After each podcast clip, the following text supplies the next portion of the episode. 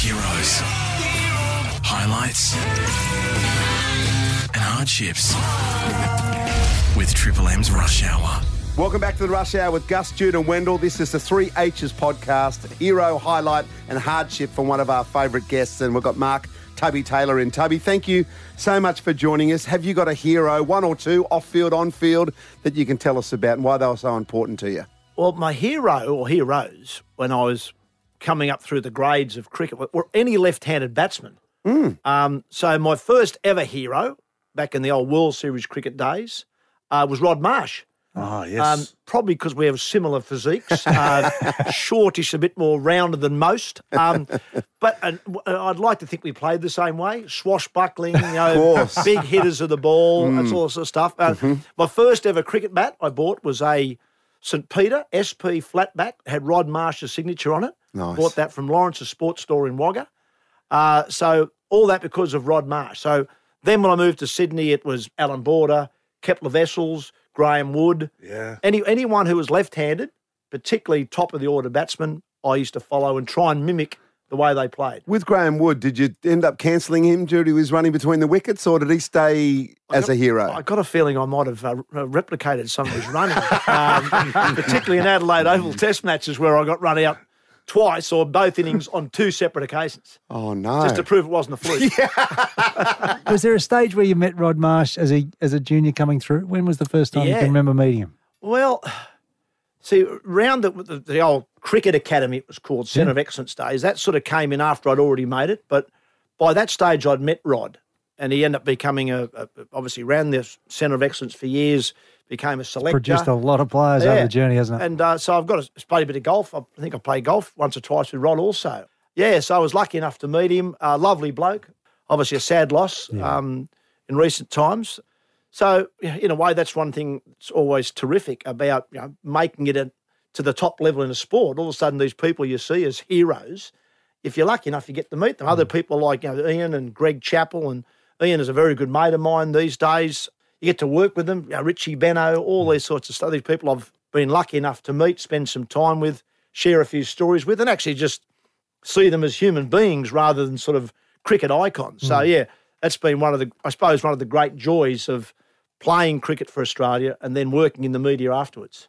I was going to say when you, when we watch cricket, we, we all love our cricket. You go around the world, but even um, you know players from other countries, and that you know, you, I think you know, yeah, Ian Botham was on the call team. I love listening to the Triple M call team, and then you guys get like Viv Richards and stuff. For you, is there, you know, when you go around the world and stuff, and you don't always get on, get on with that person, you know. So do you just avoid him, say hello, you know, because it happens in rugby league as well. Yeah, there- there's obviously people you like more than others. Yeah.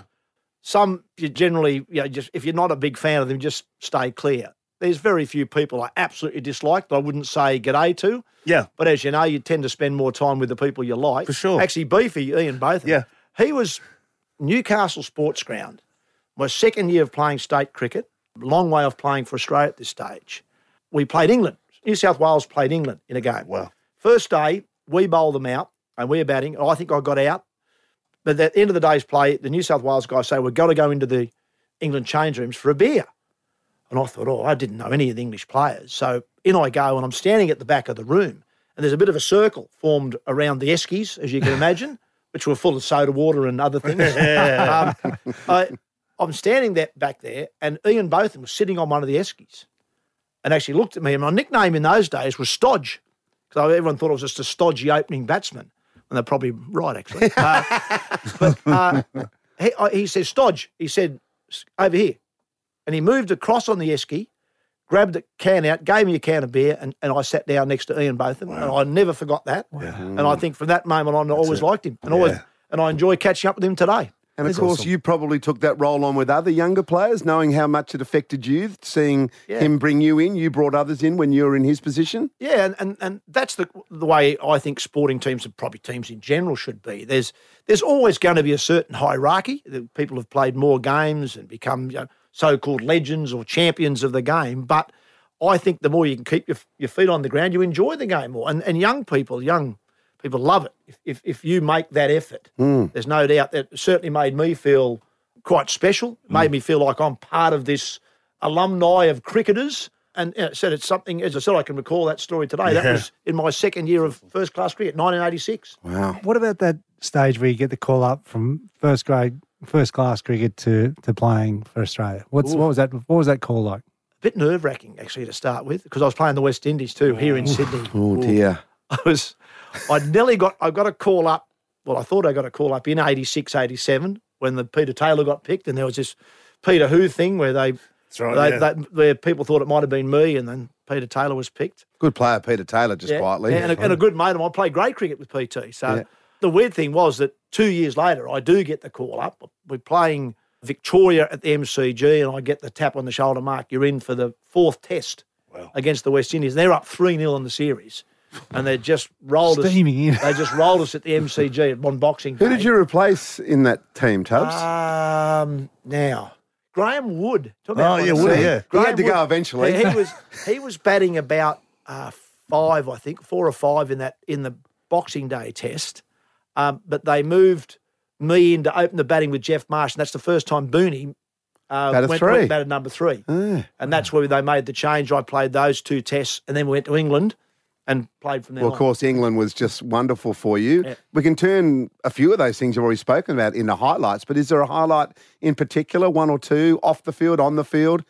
Oh, there, there's a lot. Um, fortunately, I played in a great era of, of Australian cricket where uh, we went from sort of contenders to number one. And I suppose that the, that's my first highlight was the- West Indies, 1995, being captain of that side uh, that beats the West Indies. We go over there as, as sort of underdogs. They beat us 4 1 in the one day series. Uh, everyone says, oh, it'll be just business as usual. Australia won't be able to get them. And we, we won the first test at Barbados, uh, then lost at Trinidad on a pitch that was the guy forgot the mower. Um, the, the, the gra- seriously, the grass, the grass was over an inch long, and I'm not, I'm not making that up. Wow. He just, he just dropped a, a roller on it, so it laid flat, and said, "Right, we tossed the coin." yeah, man. They were high, I think the highest.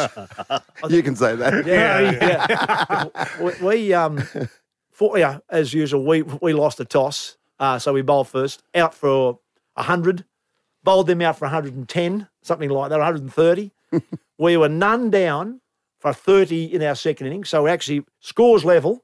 We've got 10 wickets in the shed. We got bowled out for 100 again, and they chased 70 or 80 and got them one down, one by nine wickets, all over in about two and a bit days.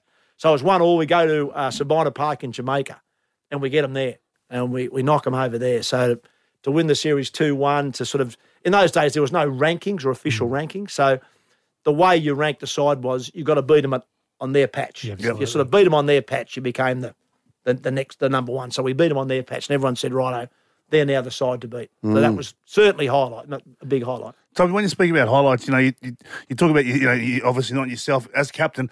A bloke like Warney and that, the blokes, you know, with egos who are different, you know, how do you control them? Because I know blokes like that are a little bit different. They're, they're hard to contain. Why don't you just say blokes like me? Just say that. but, but, you know, He did say ego. didn't he? yeah, exactly. But also, he was a rock star. He knew what he was doing, you know, and then not just on the pitch, but off the pitch. He just, you know, and Gus told me a couple of stories in and around, you know, comment, commentating with him and that. He just had it. Like, how do you control someone like that? Well, Warney was easy. Okay. Because he just he loved it. He, he hmm. just loved playing, and for all the stuff that went on in his life away from the game, the the, the talk about control. The cricket was one thing that was control. It was something that was you know you had to be there at ten thirty or ten o'clock in the morning, and you played till six o'clock. So in a way that that structure around Yeah. playing the game was perfect for him, and he mm. just loved it. Loved competing, loved bowling his leg. He's loved intimidating batsmen without bowling bounces. And he's one of the few bowlers I've seen slow bowlers who could do that. Um, most slow bowlers don't intimidate you out. They might get you out. They don't tend to intimidate you out. I've seen Warney intimidate guys out bowling 90 Ks an hour. It's awesome. Tubby, when you made 334 not out, I mean, He doesn't like to talk about Yeah, it. no, mate. no, I Have, just have you got say- 12 hours to do the show let's start through. Let's go ball one. Yeah. No, I just want to say, like, how confident are you on the early stages of that innings where you go, gee, I'm seeing him well? No, I wasn't. I, You scratched I, around for a I bit, got Al. off the mark with an inside edge, over went over middle stump for four. That's how I got off the mark. I got dropped two or three times before I got to 30. None of them were. oh, I hit one to short cover off a spinner that should have got caught. The other ones, I think, was one that was down the leg side, and the other was a, a lowish catch somewhere. So they weren't easy catches, but I could have easily been out for sub 20. Uh, but then sort of got on a bit of a roll. And the pitch was, I tell people, it was doing everything. It might have been reasonably flat. we made four for 5.99, so it wasn't a bad deck. Uh, and then just got in the groove. And I was actually, this will surprise some listeners, that I was actually very fit. I'd trained a lot uh, with a guy named Kevin Chevelle, who Dell might know, a guy out of gym out at Penrith. I Yeah, yeah, trained yeah, re- I've heard- I've heard of him. really hard with him, sort of five, six days a week Fantastic. leading into that series. So I was pretty fit. So when I got to sort of into the hundreds and two hundreds, and it was hot, it was Peshawar, northern Pakistan. Um, I was starting to feel it a bit, but I looked around at their guys and they were just gone. And I thought, well, if I don't fall over here, I, it's just runs for, for jam. So I just kept going and going and going as long as I could. And obviously glad I did. So that decision overnight, you know, to actually declare and to retire yourself on the same number as Don Bradman, a lot of people say that was a decision made by yourself and the team. Was it made by? How did that come about? Because that ended up being a really legendary sort of call. Yeah, in the end, it was made just pretty much by me um, because the team all said, Tubby, you know, whatever you do, won't worry us. You know, that was the general feeling from the guys. Because you tried to score the runs the night before, didn't you? Like it, you, it was a great bit of fielding that stopped it Yeah. staying at three thirty four. Well, that's right. The last over, I was started on 332, hit a couple of singles with Punter, Ricky Ponting, who made 75, very young Ricky Ponting. and got to 334, had two balls left to get to, to 335. And I hit one straight to a fielder. The next one I hit in a gap, and Ijaz Ahmed knocked it down. If that had gone through, it was one, if not two or three or four. I'd have taken the runs. No, noth- uh, uh, nothing sure. It would have been 335, not out or whatever. But so that night I had an opportunity then to sit down and think about what I was going to do. I think ideally I would have liked to have batted on just for 20 minutes, just to put them out in the field for day three. Uh, having gone that far, put them out again, just mentally might Yeah, get a wicket say, yeah. just because they're going, oh, here we go again. But that's when I thought about the score. I thought if I do that, people only assume that I batted on because I wanted to get past Bradman's score, which had really not, it, it had plenty to do with it, but in a way, nothing to do with it. It was about um, what was the best way we could win a game of cricket. And we always said the other thing that came into, into calculations was we always thought if we make 600 runs in a test match, and that's in two innings, you tend to win more than you lose. And we were four for 599. So I thought, well, we've got 600 runs. We'd won the first test. Uh, so I thought, here's a chance to win this test and win the series. And they made 582 or something, um, and we fielded for two days as well. So uh, after day four, I was thinking we should have bat- we should have batted on. yeah, yeah. So there's some highlights there. Is there another highlight you want to throw in there before we go to a hardship? No, I said I think the other highlight was obviously going to be my 334, Hmm. and I think just being named as an Australian player, probably Hmm. particularly not so much for the first couple of tests I had here against the West Indies, but more so on the Ashes tour of '89, Hmm. where you know it was to go on an Ashes tour, especially that team. That that that tour was the most enjoyable. A, I played well myself, but more importantly, we went over there as this side that was supposed to be the world's well, one of the worst Ashes sides to leave Australian shores. We won 4 0. And by the end of it, England were in disarray and we were on the up and up. And I think 89 Ashes was a, a real turning point in Australian history around that time. I spoke to Ian Botham um, during the week because he's here now in, in Melbourne enjoying a few Yes. wines, lo- looking forward to the summer. He said to me when he got picked for England, they had to they had to pull over on the motorway because they were travelling from one county going to another, and it was only ever put on the radio. Hmm. And some cars didn't have radio, so sometimes it was a tranny from the car. That they'd, they'd have to find a spot, jiggle the thing, yeah, and to get and to find out if you're in the team or not. How did you find out if you're in Well, the so team? I got told, I think, as I said, I was in Melbourne for the for the Shield game when I first got picked to play the Test match here at Sydney against the West Indies, and I think someone in our team manager or something, or it might have been the coach, said to me, "Tubby, you're in the team." That's how I found out I was in the Australian team originally. But the Ashes uh, squad, which was 17 players in those days, I found out exactly the same way you talked about. I was uh, driving into, um, uh, I think, state training at the SCG, pulled over, put the radio on, ABC was it? yeah, yeah, and listened to all the names. And be, being Taylor, I was one of the last names. Had to go through Alderman, Border, Boone, you know, and, uh, Marsh, you know, and and then all of a sudden it was, and it gets to I can't think of RS, and then I'm thinking, and then it was Mark Taylor went, oh, you beauty, I'm in. And then Wow. Steve Waugh. Yeah. So I think Steve might have been the last name on the list. So myself and Steve had to wait till the last two of the almost the 17 to find out we're in. Tubby, what about a hardship across your career and maybe away from the cricket pitch as well? I mean, has there been any hardships that you have drawn on and, and learnt from? Oh, look, hardship's probably too harsh a word. I've had a pretty good life in, in the game of cricket. I had some hard times, yes, particularly uh, in 97. Uh, I, I had a really lean run with the bat, went good six, eight months without making a test 50. You know, I probably, it was probably longer than that, but I, there was a big break in there somewhere of three or four months also. And as captain, every time I went to the, the press, they'd ask me about the form. You know, when are you going to turn it round? I felt like saying, well, if I bloody well knew that, I'd, I'd be doing something about it. You know, I had doctors writing me letters uh, and giving me, you know, come and get a free eye check. We'll, we'll test your reflexes. We'll, you know, all this sort of stuff. I had all sorts of advice about how to make some runs, but you just know it's just it's one of those games, cricket, where it's amazing when you when you're going well, people drop you. Yeah. Um, the, the inside edge just misses the stumps.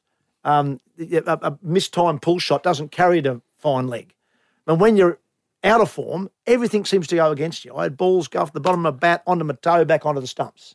I had blokes, you know, should be in circuses almost, taking great catches everywhere. You just find ways of getting out. Uh, so that was 97 was a tough time for me. That mental game, though, to walk out to the crease when you feel like the world is upon you and the pressure, and it must be some mental demons at that stage to try and overcome, isn't it? Yeah, well, we went to England in '97, and I was under huge. I was under the pump.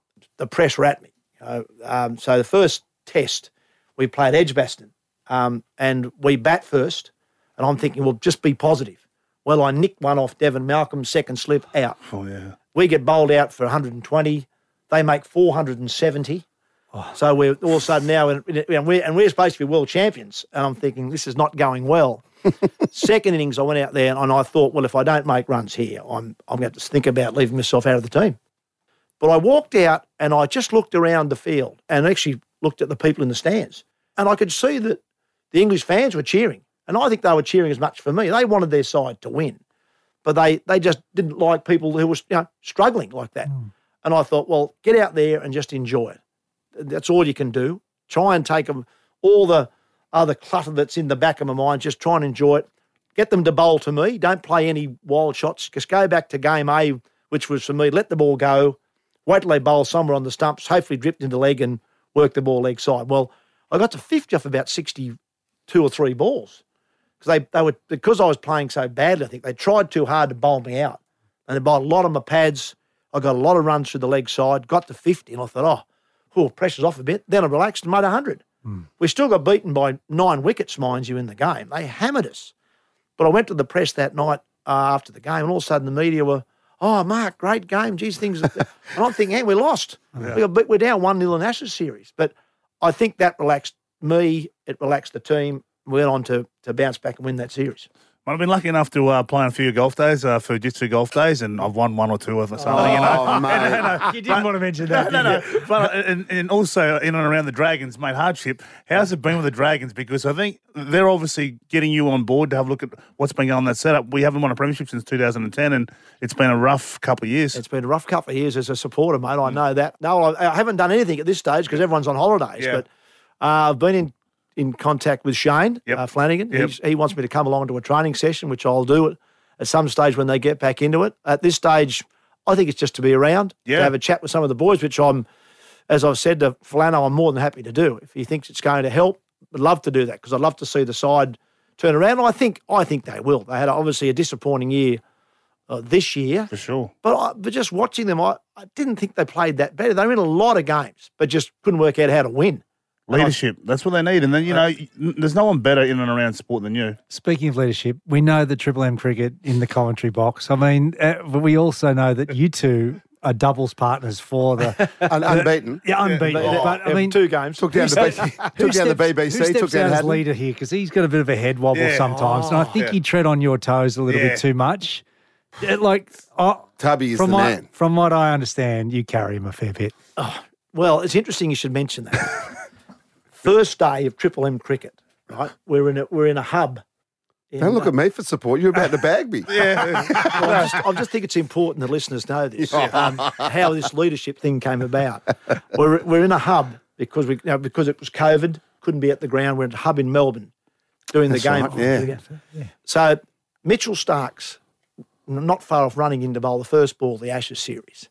And uh, Ewan Giles, you, you all know Ewan, yeah, yeah. Says, Righto, boys, we're going to put our big three on to start with. Well, Gussie straight out of his chair starts heading towards the. And and Ewan has to sort of step in. Yeah. And sort of say, he says, well, it's um, um, Brayshaw, Yeah. Blewett, and Taylor.